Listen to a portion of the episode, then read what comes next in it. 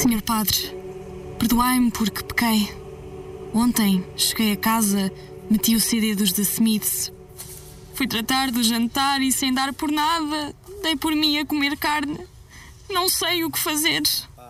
Ai, menina, que desgraça a sua. A oração de um justo é poderosa e eficaz. Agora vai ter de rezar 14 Pai Nossos e 14 Ave Marias.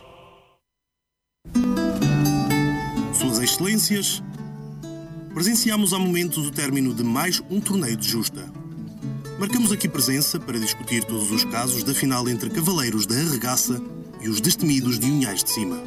Dom Sancho, que lhe apraz dizer? Aquela lança tinha dimensões acima do previamente estabelecido e ninguém mediu. Ninguém! Para cima de dois metros! Estás exacerbando! Estás exacerbando! Oh, oh! Recato! Escutai! Pensais que os juízes são mouros? Acusai-o! Acusai-o! Hulk, mesmo à justa.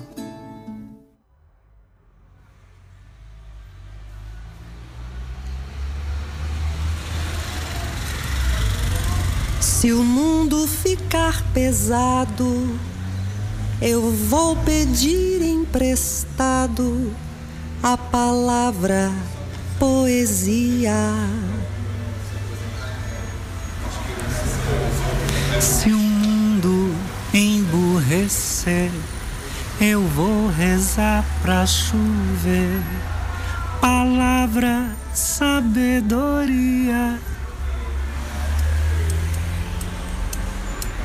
Se o mundo andar para trás, vou escrever num cartaz a palavra rebeldia.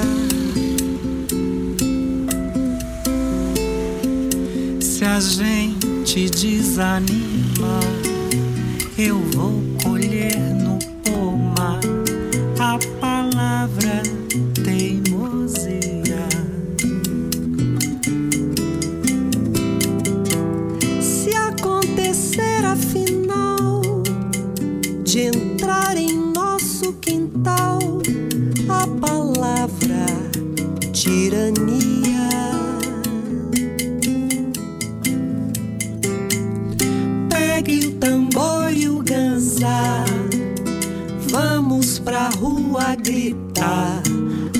palavra utopia. Muito boa tarde, seja muito bem-vindo ao programa Há Vidas nesta cidade. Eu vou pedir emprestado a palavra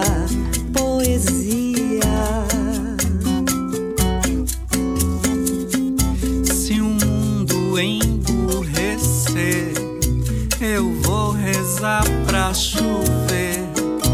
Palavra, sabedoria.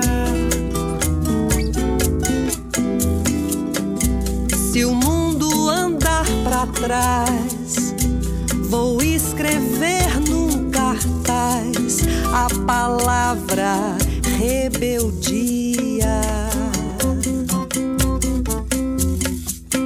Se a gente desanimar, eu vou colher no pomar a palavra teimosia. Há Vidas nesta cidade quer trazer à antena histórias de gente que se cruza com os repórteres RUC e que a ditadura da atualidade impede de conhecer melhor. Tirania.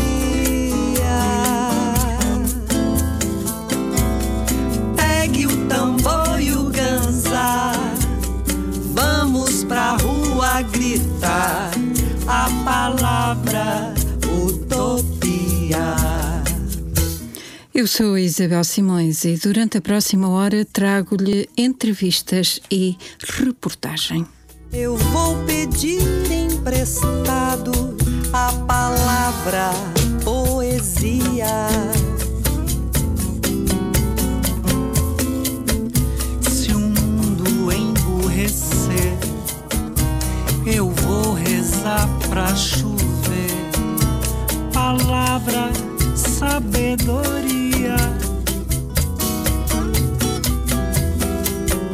Se o mundo andar pra trás, vou escrever num cartaz a palavra.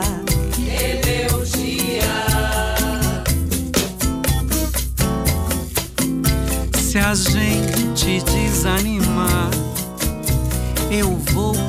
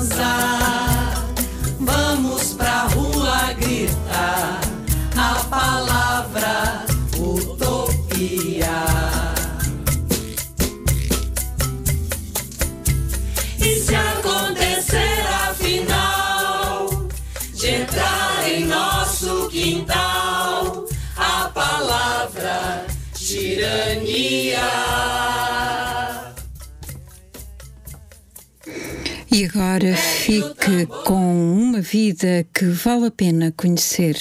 Paulo Jacob regressou aos estúdios da RUC.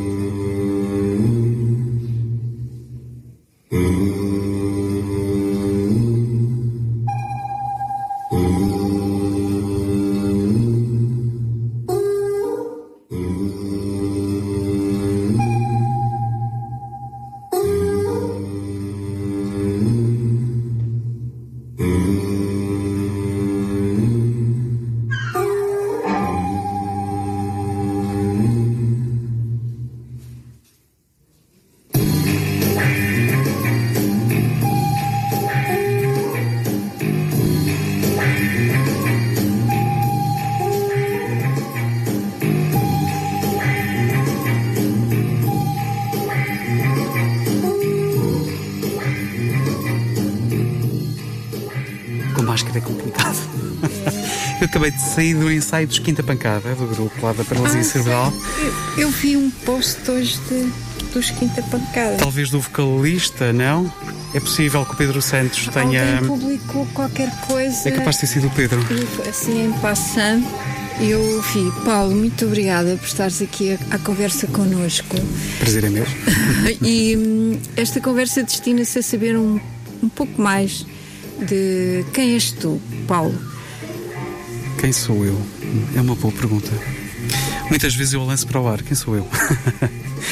Não, ora, eh, sou Paulo Jacob, eh, já fiz parte da RUC, dos quadros da RUC. eh, atualmente, pronto, a minha vida familiar e, e profissional não permite, infelizmente, estar mais ligado à, à RUC. Eh, desenvolvi alguns programas, o Drop D com, com, com, com o Zé Braga, nomeadamente outro tipo de, de, outro tipo de iniciativas. Ora, eh, eu sempre estive ligado à música, uh, desde tenra idade, uh, um bocadinho por projeção do, do meu pai, que uh, sempre teve esta coisa de, ok, não tive hipótese de estudar piano, os meus filhos vão, irão uh, aproveitar se calhar esta oportunidade. E começámos, tanto eu como o meu irmão, Cândido Jacob, um, começámos a estudar música ainda, ainda muito pequenos. Um, e as coisas foram se desenvolvendo. Não, não estou a falar de uma idade mozartiana, mas para nós talvez. Mozart teria pai uns 6, 7 anos? Uh, não, Menos, mais cedo, ma- mais mais, cedo. cedo, sim, sim. Quatro, Penso que é por volta disso, sim, sim. Sim. Portanto, foi por volta dos 9, 10 anos. O meu irmão, talvez um bocadinho mais cedo. E quais eram os instrumentos que vocês tocavam? Piano ou? Não, tocávamos piano, órgão, começámos assim com, com, uh, com, com, instru- com, com teclas. Ahm, depois, uh, digamos que o espectro uh, musical e também de gosto musical foi, foi se alargando e começámos a ouvir rock, depois apareceram os Nirvana em 91 e pronto, e toda a gente começou a, a formar bandas de garagem, inclusive tive uh, uma banda, os Bodhi, uh, de qual fui vocalista uh, e coordenador, digamos assim, mentor. Um, era um projeto que começou, começou uh, comigo, como uma espécie de projeto pessoal, depois acabou por, uh, por se desenvolver. Editámos uh, dois discos, ainda há um disco para sair, uh, sim, E tem data marcada? ainda não há data marcada. Ah, o que é engraçado no meio disto tudo é que nós os dois somos rockianos, eu sou de uma geração anterior e que retornei agora, e tu és da geração da minha filha. E ao falares no Nirvana, ah, isso marca a geração dela, os Nirvana. Ah, e, mas eu conheci-te no Largo do Poço, em frente ao Salão verdade. Brasil, ah, com ah, uma banda muito especial. Muito peculiar, sim, sim. sim. Como é que tu chegaste a este a esta quase terapia, digamos, pela música? Como é que tu chegaste aí na Ok, tua vida é profissional? Uma, é uma longa história. e tudo começou, ah, de facto, com os Stadio Boys. São aqui, digamos, ah, o, o elo, a ligação entre ah, este gosto pela música e depois o enverdar profissionalmente pela, pela intervenção musical adaptada e, e mais- de forma mais específica, pela musicoterapia. Ahm, em 1997 eh, eu andava a fotografar uma série de bandas e lembro que o Vitinho, o Vitor Torpedo, eh, me ter falado de um concerto que os Steady Boys tinham tido, penso que na discoteca Hangar, em Viseu, com o grupo Quinta Pancada, que era um grupo, eh, é, era e é, um grupo da, da Correria, eh, da, da- Associação Portuguesa de Paralisia Cerebral, que tinha, o tinha marcado bastante. Eh, pronto, eram pessoas em, em cadeiras de rodas, em cadeiras de rodas a fazer rock e, uma e a coisa soava, eh, soava bastante bem e tinha muita força. eh, muita energia e eu lembro que na altura fiquei com aquilo na cabeça, com aquela descrição que ele me fez e foi de uma forma tão efusiva, não é? E o Vitor é sempre bastante efusivo na forma como transmite as coisas, que eu fiquei sempre com isso na cabeça. Depois, en- entretanto, passado, ora, isto foi em 97, sensivelmente, ah, eu, entretanto, licenciei-me em Educação Musical na, na ESE de Coimbra e hum, na altura andava um bocadinho perdido profissionalmente. Ainda estava ligado à RUC, tinha a minha banda, os Body, e não estava muito interessado em sair e fazer o, o percurso normal dos professores. Portanto, andar por aí a correr as campanhas todas hum, e tinha uma série de coisas que me ligavam ah, muito a Coimbra e hum, acabou por haver, através de um colega de curso, o Luís Pedro Madeira, ah, a possibilidade de ir ver um ensaio dos, dos Quinta Pancada. E lançou-me logo assim o desafio: olha, ah, na altura ele é que estava com, com o grupo Quinta Pancada. Hum, Dizes só que a Quinta da Correria é um lugar muito especial onde se junta muita gente sim, sim, e sim. que tem imensas atividades e Sim, a é um música centro de atividades ocupacionais. pronto. e a música Música. também passa por ali. Sim, nós temos um departamento de, de- de música ah, estruturado que vai dar, vai dar resposta, digamos assim, não é digamos assim, é dá mesmo resposta a todo o tipo de necessidades ah, musicais que são manifestadas pelos nossos utentes, seja a nível educativo, seja a nível recreativo, seja a nível terapêutico, que isso depois poderemos ah, desenvolver um pouco mais. E então ah, acabei por ah, dizer ao Luís Pedro, epá, eu, eu nunca trabalho com pessoas com deficiência, digo-te já, eu não estou muito interessado, mas eu lembro do Vitinho, há uns anos atrás, me ter falado do, dos Quinta Pancada, também não quero morrer na ignorância, portanto vou assistir um ensaio. E foi amor à primeira vista. Bastaram-me duas, eh, duas músicas, ouvi-los a tocar e ficar completamente eh, siderado com, com o que estava a ver e a ouvir. E pensar eh, logo em tão curto espaço de tempo: Uau, isto é fantástico, eu acho que poderei dar aqui algum contributo e ajudar este pessoal a fazer mais qualquer coisa. E pronto, já lá vão 19 anos. Muito tempo. há sim algum tempo. Eh, isso é tudo muito relativo. Uh, Passou são- rápido. Sim, passou rápido, com muitas experiências boas uh, pelo, pelo meio. Uh, desenvolvemos toda uma série de projetos. Uh, os Quinta Pancada já, já existiam antes de eu entrar. Um, e comecei de facto a, a- a tentar uh, aprofundar um bocadinho mais em termos profissionais esta relação entre aquilo que eu poderia fazer e que eu, qual poderia ser, o- ser o meu contributo enquanto pessoa, enquanto amante de música, enquanto professor de educação musical e, e isso levou-me à musicoterapia. A musicoterapia é uma área completamente diferente. E tiraste alguns cursos Tirei uma área. especialização em musicoterapia ah, a partir de uma, de uma parceria que houve entre a Universidade de Cádiz e a ES do Porto.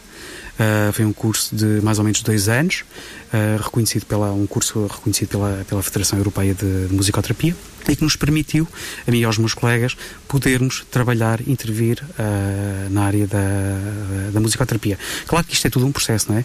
Ah, porque nós, os musicoterapeutas, ah, estamos sempre em, em formação, em constante formação. Portanto, dizer que é que eu sou musicoterapeuta, sim, por um lado, é verdade, mas para todos os efeitos, eh, isto é sempre um processo evolutivo, estamos sempre à procura de mais e saber mais para poder eh, eh, intervir eh, de uma forma mais, mais eficaz. E hum, chegas à música então por via familiar, especializas-te nessa área, Uhum. chegas à música que, que serve de bálsamo à vida das pessoas em geral. Hum, 19 anos nesse campo eh, levaram-te a querer mudar ou já não conseguias sair desse meio? Ah, será muito difícil sair deste meio. Há aqui todo, há uma conjugação de fatores que para mim fazem todo sentido. Ah, que é o trabalhar com música, é o ajudar outras pessoas que se calhar não têm oportunidades de poder fazer algo que seja válido e que é um direito e que é um direito que lhes assiste ah, o poder desenvolver uma atividade musical, ah, o poder fazer música, ah, o poder participar musicalmente no que quer que seja. E digamos que a minha faceta ou a minha função na, na paralisia cerebral em Coimbra é de facto permitir às pessoas que possam concretizar o que elas quiserem musicalmente. Por isso é que eu, quando falei no departamento de música, nós temos isto estruturado de forma tripartida. Não é assim tão linear, porque muitas vezes há permutações mas muitas vezes o educativo, a componente educativa eh, alia-se à terapêutica porque umas coisas podem ser, podem ter eh, uma espécie de efeito retroativo e auxiliarem-se umas às outras e complementarem-se e o processo aí ainda acaba por ser, eh, hum, digamos assim, mais enriquecedor. Uh, E eu, enquanto terapeuta, consigo reconhecer isso. Uh, e sei que há uns anos atrás, uh, uh, quando ainda não tinha a especialização em, em musicoterapia, uh, de facto não, não conseguia fazer essa, bem essa distinção, essa, essa distinção. Mas atualmente um, consigo ver que, de facto, as coisas são muito mais espectrais, são muito mais amplas e que eh, se podem complementar de uma forma bastante. Mas pronto, isto para chegar a esta componente tripartida de intervenção eh, a nível musical: a educação, eh, a, a recreação e a terapia. Uh, vocês uh, constroem os vossos próprios instrumentos, imagino, pelo menos fazem uma junção de módulos que Uh, permite depois a comunicação, porque cada um dos instrumentistas tem algumas limitações físicas ou orais, mas ninguém deixa de participar. Como é a construção desses uh, desses sensores, desses aparelhos que dão essa possibilidade Ok. às pessoas de participarem como instrumentistas Ok. Numa, Então, numa composição. vou- já, já respondo à sua pergunta, Isabel. Vou voltar só um bocadinho atrás. Uh, pronto, neste percurso uh, foi- foram-se abrindo toda uma série de portas através de colaborações, de parcerias, nomeadamente com o Serviço Educativo da Casa da Música, que foi e é uma casa de referência em Portugal e com a qual uh, eu aprendi bastante e enriqueci bastante pessoal e profissionalmente. Ora, desde 2007. Portanto, a Casa da Música no Porto. A Casa da Música no Porto. Casa da Música, eu penso que só há uma, não é? Sim, só há uma.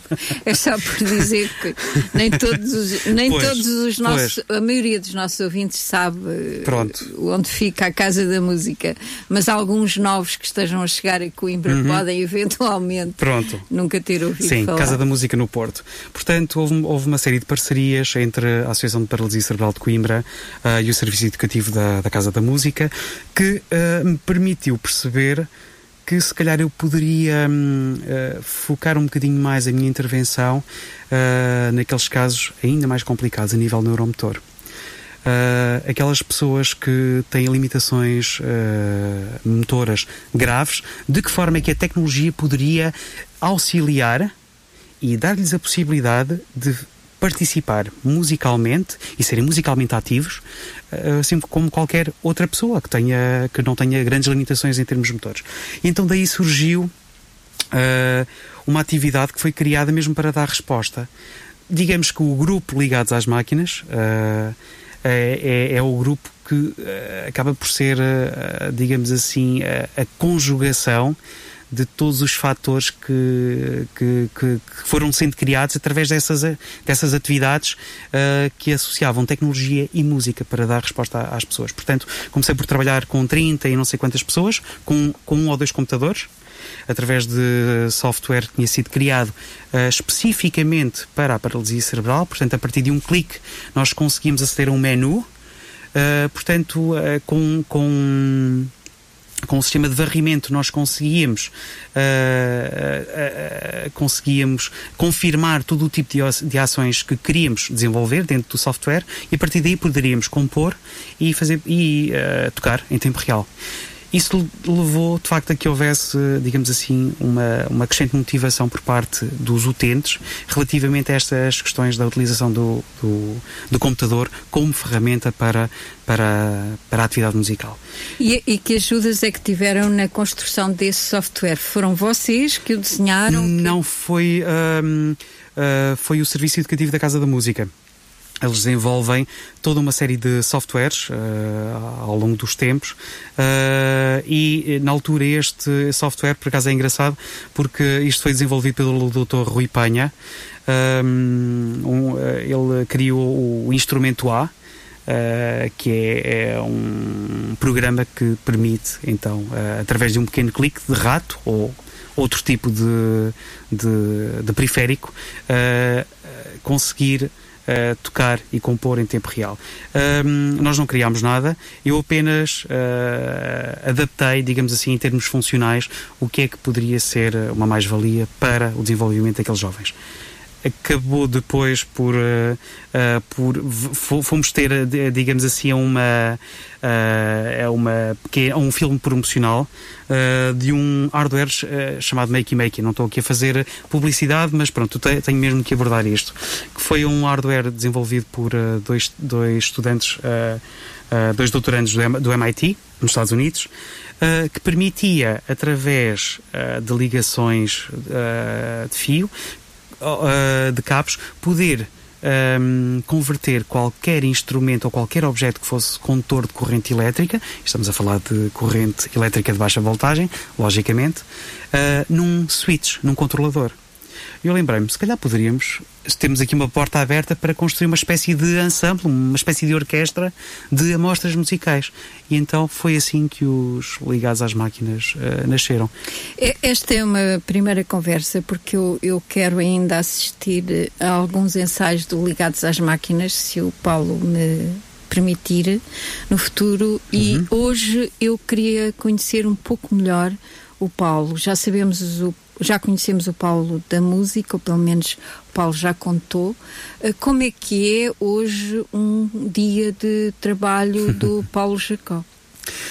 Ahm, atualmente ah, é muito mais limitado em termos de intervenção, por todas as questões que nós sabemos, não é? por todas as restrições impostas por, ah, pela, pela pandemia. Ah, portanto, ah, atualmente com os ligados às máquinas é muito complicado ah, tê-los na mesma sala, porque estamos a falar de nove pessoas em cadeiras de rodas, algumas com dificuldades respiratórias e com problemas respiratórios complicados. E, portanto, tem que haver toda uma série de cuidados e, portanto, uh, atualmente ainda não, não temos condições para poder ensaiar, uh, para poder ter toda a gente no mesmo espaço e ensaiar, porque já temos um repertório uh, já, que dá para cerca de uma hora e meia de, de espetáculo. Uh, mas atualmente não é possível fazê-lo. Um, vocês já passaram por muitos sítios de Portugal e também penso que já foram ao estrangeiro. Uh, os Quinta Pancada. Os Quinta, os Pancada, Quinta Pancada foram sim. ao estrangeiro. Sim. Um, que, que valor acrescentado é que a prática musical traz uh, a estes cidadãos? Eles expressam no, uh, fazem questão de o expressar, uh, contam-lhe como, como que se gostam, se não gostam, têm as Uhum. suas preferências. Uhum. Claro que hum, quando as pessoas se manifestam podem fazê-lo de várias maneiras, não é? Ou verbalmente, ou então de forma não verbal, os próprios comportamentos, o facto de sorrirem, de nós, eh, profissionais também, vermos que há mudanças nas atitudes, alterações de comportamento para o positivo e não para o negativo. Ah, mas ah, as pessoas, de facto, a maior parte delas, consegue verbalizar isso, que a música acaba por ter um peso enorme, um peso positivo na sua vida e que acaba por ser determinante na forma também como percepcionam a sua vida, não é? Ah, portanto, estamos aqui a falar um bocadinho dos níveis da qualidade de vida que aumentam em determinados domínios, isso depois ah, depende, depende do tipo de, de pessoa. Ah, como é que ela vê a música, como é que ela vê a relação com a música, ah, como é que, por exemplo, no caso dos Quinta Pancada e dos Ligados às Máquinas, que são dois dos projetos, e eu tenho quatro projetos musicais, só eu, ah, na, na Paralisia Ainda não Coimbra. falou dos outros dois. Pois não, ainda não, ainda não.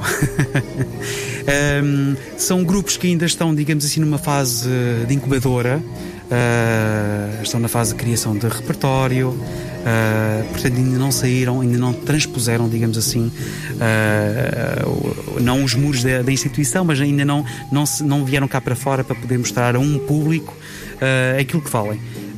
Com os Quinta Pancada e com os ligados às máquinas, esses já conseguiram, de facto, saltar, digamos assim, a, a vedação, a cerca.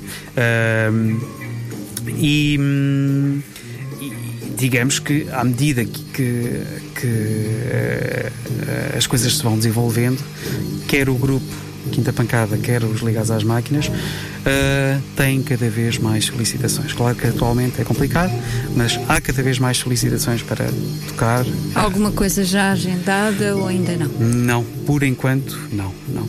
Não. Hum, eu, eu gostava de saber, em termos profissionais, hum, eh, se o Paulo tem algum sonho que, que gostasse de concretizar. São 19 anos de trabalho, de muita dedicação. Hum, há sempre coisas que gostaríamos de alcançar. Alguma meta que tenha eh, em, em perspectiva e que possa concretizar nos anos mais próximos? Eu nunca penso muito no futuro, a verdade seja dita. Ah, claro que almeja-se sempre ah, atingir determinado, determinadas ah, coisas, determinadas metas, mas a nível profissional eu vou vivendo e com esta situação toda atual, ah, aprende-se se calhar mais a, a lidar com o presente do que mais com, com o futuro. Ah, porque, de facto, o presente é aquilo que determina ah, o, o- o nosso futuro. E hum, esta situação da, da- do coronavírus, é? da, da pandemia, ah, acabou por ah, nos fazer, se calhar, um bocadinho, pelo menos a, a mim, fê-lo, refletir um bocadinho sobre estas questões. Como é que eu vou lidar atualmente com a situação? Porque eu atualmente tenho uma situação para, para contornar, para adaptar, de forma a conseguir dar a mesma resposta, ou pelo menos ah, uma, uma pequena parte da resposta que eu dava antes da, da, da, da pandemia. Portanto, eh, não vivo muito eh, centrado no futuro, mas E está quase a resolver esse, essa questão de conseguir ter todos Sim, quer dizer, os seus isto agora, é, músicos? sim, isto agora é, quer dizer, é tudo uma incógnita, não é? Nós não sabemos muito bem ah, o que é que vai acontecer ah, na próxima Isto semana. porque há limitação de grupos, Claro, número claro, de claro. pessoas. Tal distanciamento físico não é? e não social. Ahm, porque, pronto, isto, eh, quando trabalhamos com pessoas que têm toda uma série de, de- de problemas, ah, seja a nível neuromotor, seja a nível ah, respiratório, ou tipo qualquer de, de, de problema, ah, obriga-nos a ter um- uma, há uma responsabilidade que é redobrada, não é? Portanto, é uma responsabilidade enorme e temos que ser bastante cautelosos. Paulo, eu queria agradecer-lhe. Esta é mesmo uma primeira conversa. Nós vamos ter mais eh, conversas ao- à medida que o tempo for eh, passando, para um lado, para, para dar a conhecer o seu trabalho, mas também a instituição. Queria só, para terminar eh, este tempo que me deu, lhe perguntar se, se quer deixar alguma mensagem a quem nos ouvir. Uma mensagem pegando um bocadinho nesta, nestas questões não é, da, do atual paradigma, não é, o paradigma vigente de toda esta, esta situação que estamos a viver não é, e que é global. Ah, de facto, há coisas que nos unem enquanto seres humanos e a música ah, é uma delas. Portanto, ah, em alturas boas ou más, a música é sempre uma boa resposta e pode eventualmente ajudar-nos a, a- a pensar em algo, a arranjar ah, soluções, a repensar situações. Portanto, fica aqui a deixa. Ouçam música, porque se não é música, não há vida. É um bocadinho por aí. Sem música, não há vida.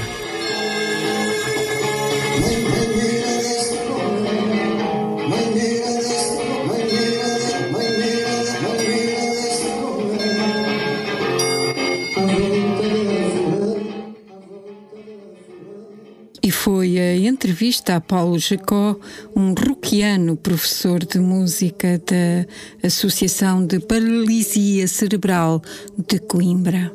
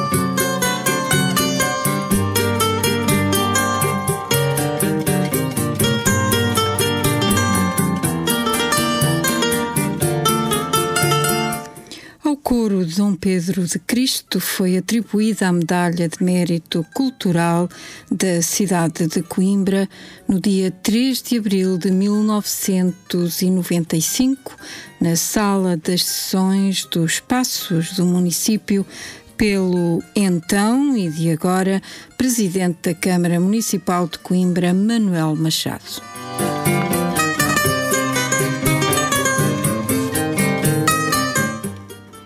Celebrar 50 anos, o coro Dom Pedro de Cristo apresentou na Sala Francisco de Sá de Miranda, na Casa Municipal da Cultura de Coimbra, no dia 3 de outubro, a monografia Coro Dom Pedro de Cristo, 50 anos, Memória e Histórias, 1970-2020.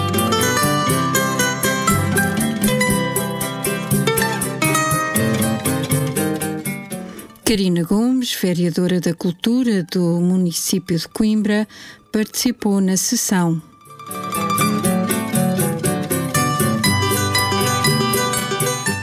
A monografia foi apresentada pelo cônego Pedro Miranda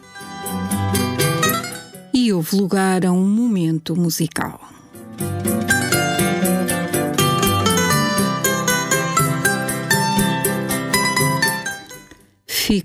Com a reportagem RUC.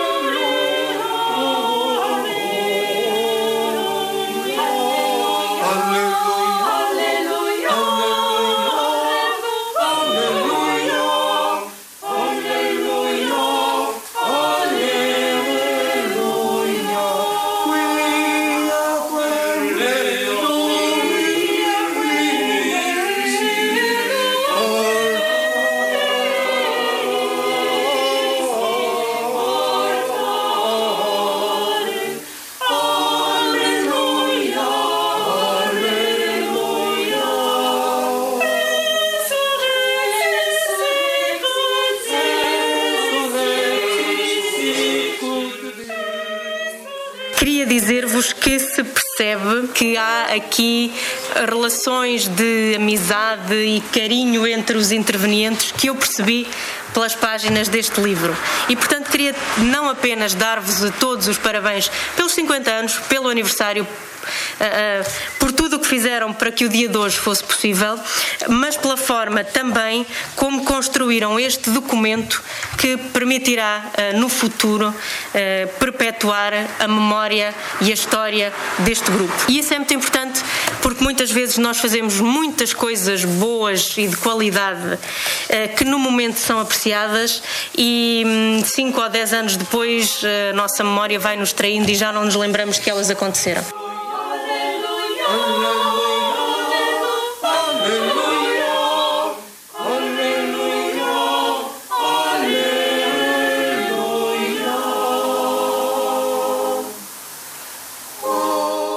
Facto, lá em minha casa inventámos um, um neologismo que é o neologismo de fariólatra.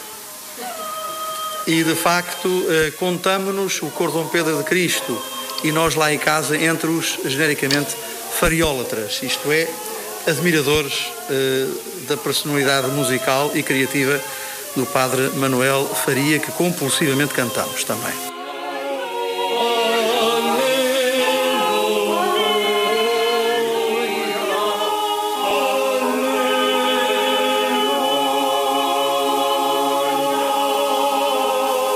Uma fonte primária pelo conjunto de pequenos contributos também que desenham a rede de interlocutores do coro.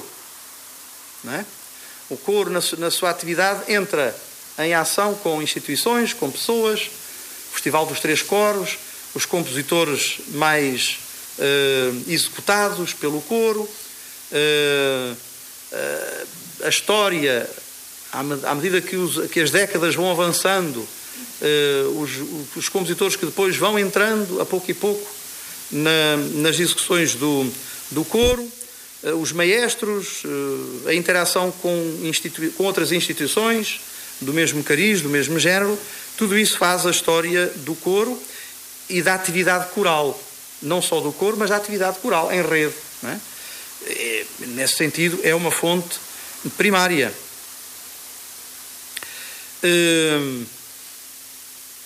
É uma fonte primária ainda para a história das artes plásticas Eh, e do design, de marketing e da moda. Eh, por, mais estranho que possa parecer, porque foi, para mim uma surpresa muito interessante descobrir aqui uma coleção de desenhos de Monsenhor Nunes Pereira. Por vistos, ele teve o costume de fazer desenhos assim de repente, ao gosto dele, no final de atuações do, do coro. Estão aqui alguns e, portanto, é uma fonte primária também quanto a isso. Hum, quando me refiro ao marketing, refiro-me aos cartazes. Aos cartazes. Os cartazes. A coleção de cartazes que aqui está, e sinceramente muitos mais que estão lá no arquivo, é?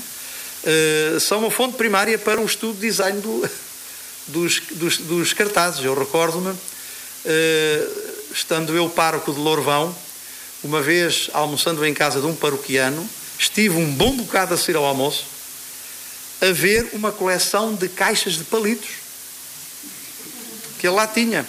Ele tinha sido funcionário lá antigo de uma, de uma das empresas dos palitos de Lourvão e esteve-me a mostrar eh, as caixinhas espalmadas. Daquilo era feito espalmado e depois é que era né, as caixinhas de cartão e de, e de- e de cartazes também do- dos palitos de Lourvão, uma coisa muito interessante, década para década, a evolução do gosto do desenho, do marketing, da, da publicidade. E finalmente, o uniforme do couro. Não me refiro à moda individual, à moda de cada um, porque essa temos nós, lá todos em casa, fontes primárias com a coleção de fotografias que temos de nós e da nossa família ao longo das décadas. É? E, portanto, aí também temos a evolução da moda. Aqui refiro mais ao design do uniforme, que também é interessante ver como de década para década isso evolui. É como quem tenha uma coleção, década para década, os uniformes das hospedeiras de bordo da TAP, por exemplo. Mais ou menos a mesma coisa, a evolução disso. É uma fonte primária que se encontra aqui. E então, nesta parte da arte, digamos, da atividade coral, eh, é interessante também observar isso. Santo Antón se levantou, Santo Antón se levantará. Seu pezinho deitou, calçou, seu pezinho deitou. Este livro tem ainda o condão de ser, enquanto fonte secundária, muito interessante, para os estudiosos do Fundo Musical Santa Cruz de Coimbra. Pelo que me parece ser o quadro atualizado dos códices, segundo o atual estado da arte, em que se encontram as obras mais seguramente atribuídas a Dom Pedro de Cristo. Facto, eh, aqui a páginas tantas, aparece um quadro que é muito útil, porque, como eu digo, segundo o atual estado da arte, reúne, porque já, eh, enfim, já reúne informação e aquisições científicas de vários investigadores ao longo do tempo, o quadro dos manuscritos dos códices musicais de- da Universidade, onde estão seguramente as obras atribuídas, eh, atribuíveis e atribuídas a Dom Pedro de Cristo. Uma senhora encontrou, indo lá mais adiante. Uma ideia que aparece muito insistentemente aqui no livro é a prioridade dada pelo coro aos compositores portugueses, à música portuguesa. Eh, que eu reconheço e vejo ao longo da história, eh, e até se põe aqui a lista dos vários, que são todos compositores que me são familiares, muito através da atividade eh, do Coro Dom Pedro Cristo e de outros coros aqui na cidade, evidentemente. E este gosto e esta alegria de cultivar a música dos compositores portugueses que não é tão eh, evidente atualmente.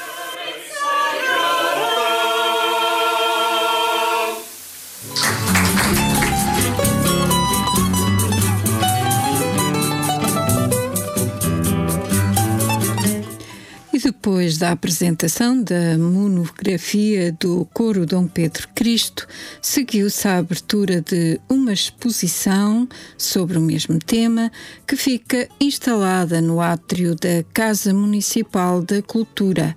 Pode ser visitada até ao dia 24 de outubro.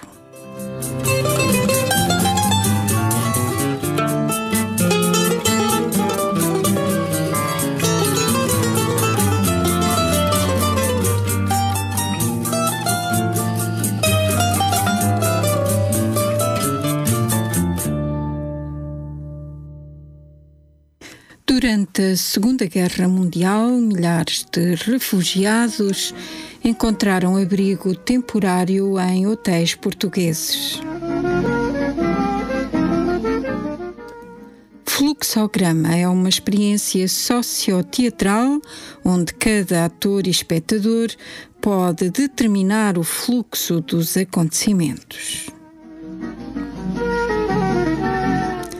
Está no Convento de São Francisco, hoje, um trabalho da Amarelo Silvestre, que vai ter lugar a última apresentação na Igreja do Convento São Francisco. Hoje à noite, às 21h30.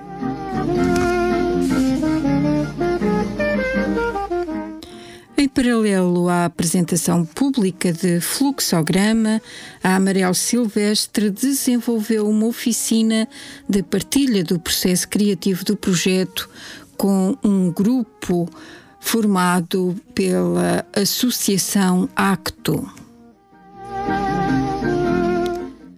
Qual é a pergunta? Assim se intitulou a partilha. Falámos com Rafaela Santos e com Leonor Barata sobre a oficina.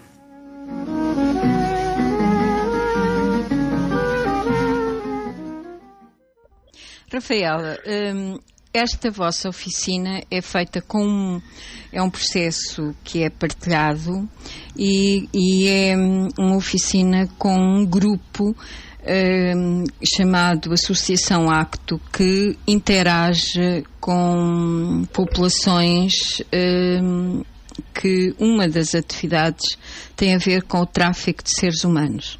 A vossa oficina, imagino que tenha tido como tema questões ligadas aos refugiados, ou não?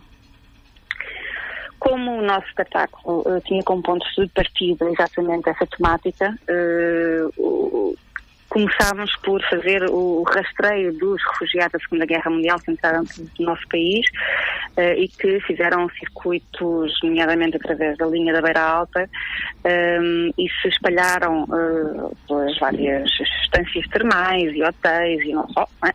uh, à espera de visto, de autorização para saírem do país, porque quase todos eles acabaram por sair. Pronto, nós achámos curioso porque em Canas Senhoria há um hotel onde alguns deles permaneceram e era, foi o ponto de partida. A partir desse ponto de partida, que depois se esbateu com o tempo porque não foi possível fazer uh, o espetáculo no hotel onde isso supostamente iria acontecer, uh, o âmbito do, do espetáculo alargou-se para os nossos dias e para uma reflexão maior do que, do que é que fazem refugiados hoje em dia.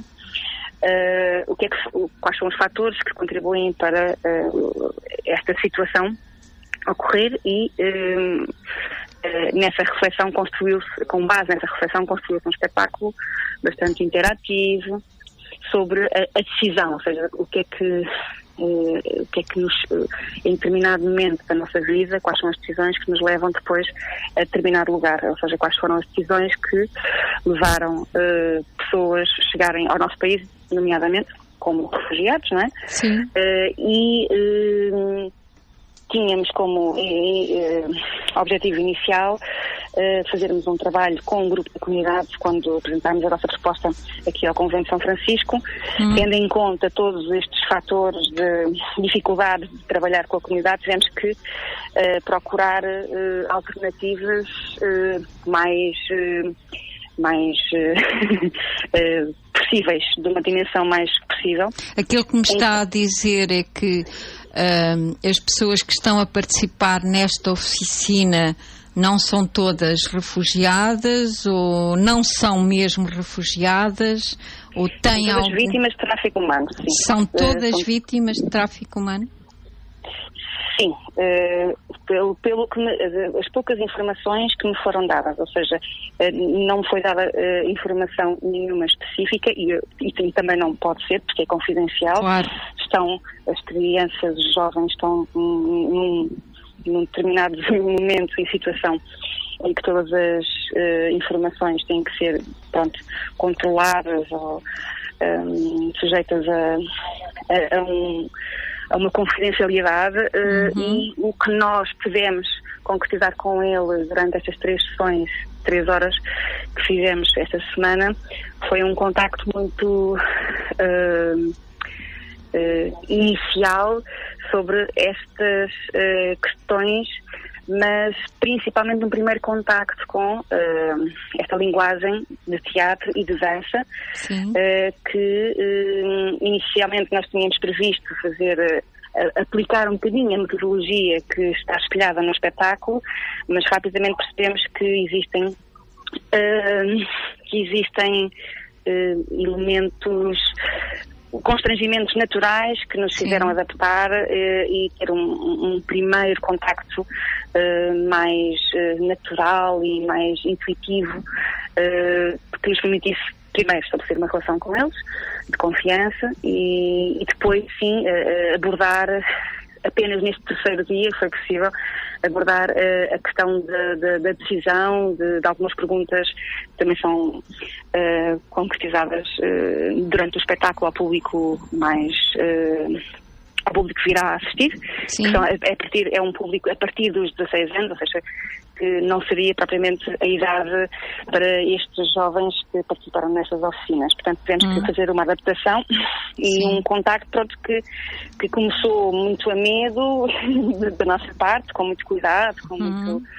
Uh, mas que foi ganhando uh, expressão, uh, quer de confiança, quer de, de- de resultado uh, concreto, uh, através pronto, de- desta, desta cumplicidade que fomos, que fomos conquistando e trabalhando Eh, com eles. Rafaela, diga-me uma coisa. Falou-me, e é verdade, muitos dos refugiados que nos anos 40 ehm, estiveram em Portugal nos mais, em mais, nos mais diversos sítios. Falou-me de Canas de Senhorim, mas aqui bem perto, também no Hotel da Coreia. Exatamente. havia uma comunidade. Figueira da ehm, Foz. Figueira da Foz, que todos eles partiram para outros locais. Ehm, Não foram, foram, foram, foi a grande maioria. a grande maioria, alguns ficaram, mas, mas a grande maioria partiram para outros países. Ah, a população ah, com que trabalhou nas oficinas é uma população extremamente jovem e o tempo com três sessões de três horas, ah, três dias é pouco, mas hum, consegue dizer-nos se esse desejo de partir eh, se mantém, eh, ou- apesar de serem gerações diferentes e, e estarmos ahm, no século XXI, eh, essa vontade de partir para outros mundos se mantém? Não consegui aferir essa. Ui, estamos a ter interferências. Hum, não consegui aferir sequer essa, essa questão, não consegui eh, abordar sequer essa questão porque senti que era algo intrusivo eh, e nem sequer deu para abordar a questão da partida, quando partiram, como partiram, Hum. porque eh, de todo o tempo que nós tínhamos eh, disponível e como eram alguns, eh, não nos permitiu ir a esse detalhe. Não tenho bem a certeza sequer que, que fosse desejável nós sabermos, ficarmos com essa informação. Quando eu digo partir, é eles estão agora em Portugal. Ahm, nós sabemos que comunidades de refugiados com um pouco mais de idade, assim que podem, partem de Portugal, não ficam aqui. Ahm, era mais tentar perceber se de facto eles têm vontade de continuar ah, a viver aqui ou se. Não consigo perceber. Não consegue consigo perceber. Não, não, não. Então, Nem quais foram as essa- áreas, quais foram as áreas que vocês trabalharam com essa comunidade? Foi muito a, a disponibilidade para estar em grupo, num espaço e através do corpo hum, responderem eh, aos, aos inputs que nós íamos eh, apresentando com, com jogos de- mais lúdicos inicialmente eh, e depois de expressão, não é? Eh. Ajudá-los a terem ferramentas de expre- expressarem eh, os seus sentimentos, eh, uma coisa bastante ini- iniciática e, e simples, mas que eh, para alguns se revelou bastante difícil porque tem camadas como qualquer um dos seres humanos, não é? Têm as Claro. suas experiências que eh, permitem ir só até um determinado momento, a um determinado local da sua exposição e da sua expressão, ehm, que constituiu algum desafio para nós, mas que tivemos que respeitar e adaptar mediante portanto, também idades muito diferentes Hum. ehm, e que, que nos obrigou eh, a agir com pezinhos lá. Claro. A, a Leonor Barata tem bastante experiência em termos de espetáculos Movimento, sim. e de movimento. Alguma dificuldade que ela tenha sentido, para além dessas que já mencionou? Se calhar vou passar o, telefone a ela e ela. Ah, bem. E obrigada, Está? Rafael. Eu sei que Obrigada é difícil eu. dar este, conversarmos sobre isto. eu Sim, sei que é vou, difícil. Vou, vou, vou aqui passar ao Leonor para ela responder, se calhar mais. Sim. Até já, obrigada. Até já e obrigada. Até já, obrigada. Leonor? Alô? Alô, Leonor. Então, hum, eu, eu queria saber hum, se teve alguma dificuldade especial em trabalhar estes corpos e, e mais do que os corpos, eh, libertar estas mentes para que através do movimento e da dança, de alguma forma, eles tivessem momentos bons Hum. em termos de Sim. oficina. Sim, não, hou- houve momentos bons, porque na verdade não é uma oficina de técnica de dança, não é? E Hum. portanto o, o que se pretende mais é o, o encontro Sim. e a partilha e, e perceber eh, de uma forma não racional, não é? Como é que o nosso corpo pode emitir sentidos e pode partilhar coisas. Ah, nestes tempos de Covid, tudo isto é muito esquisito, porque não nos podemos tocar, porque temos que manter as distâncias Hum. e, portanto, mesmo o trabalho da dança não é? e do corpo está Mesmo muito... para quem vem como eles, há alguns deles de cenário de guerra. Eu, pois, não sei. nó- nós temos que manter as regras eh, da, da- da- saúde pública, não é? Claro. Portanto, não lhes posso estar a propor uma coisa que não que não que não é que não é eh, que não é permitida, não é? No sentido Claro. em que pode causar alguns problemas. O, o que o que eu senti, sobretudo, foi que havia uma era o que a minha colega estava a dizer, não é? Eh, que começou hoje, não é? Portanto, devíamos ter tido mais tempo. Eh, é assim, nós temos muitas vezes esta sensação, mas de facto são meninos que demoraram bastante tempo, o que é absolutamente normal e natural, a entrar nos mecanismos do jogo e da partilha através do corpo.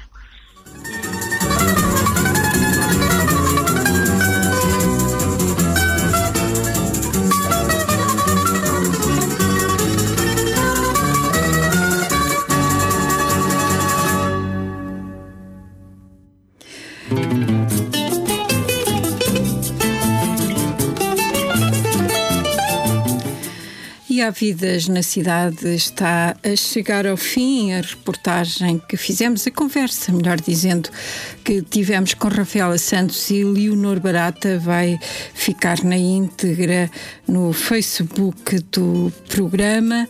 Há vidas na cidade, este é o primeiro trabalho da grelha regular.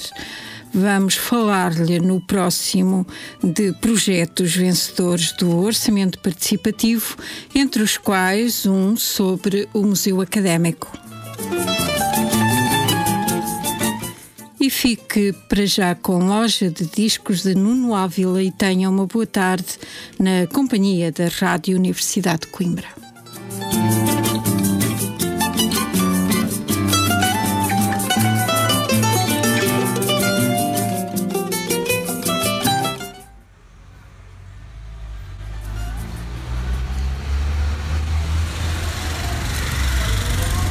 Se o mundo ficar pesado, eu vou pedir emprestado a palavra. Como tem sido a sua vida desde a última poesia.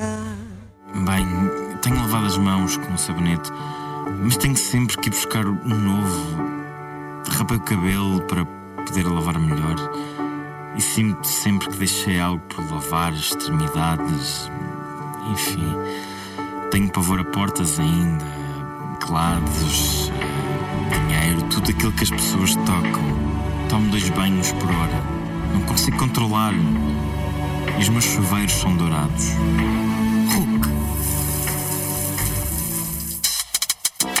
Quer ser locutor da RUC? Estão abertas as inscrições para o curso de locução e realização. Locução e realização? Sim, vais aprender a passar música, entrevistar pessoas, colocar a voz, CD, vinil, emissões especiais, cobertura de evento, talk shows.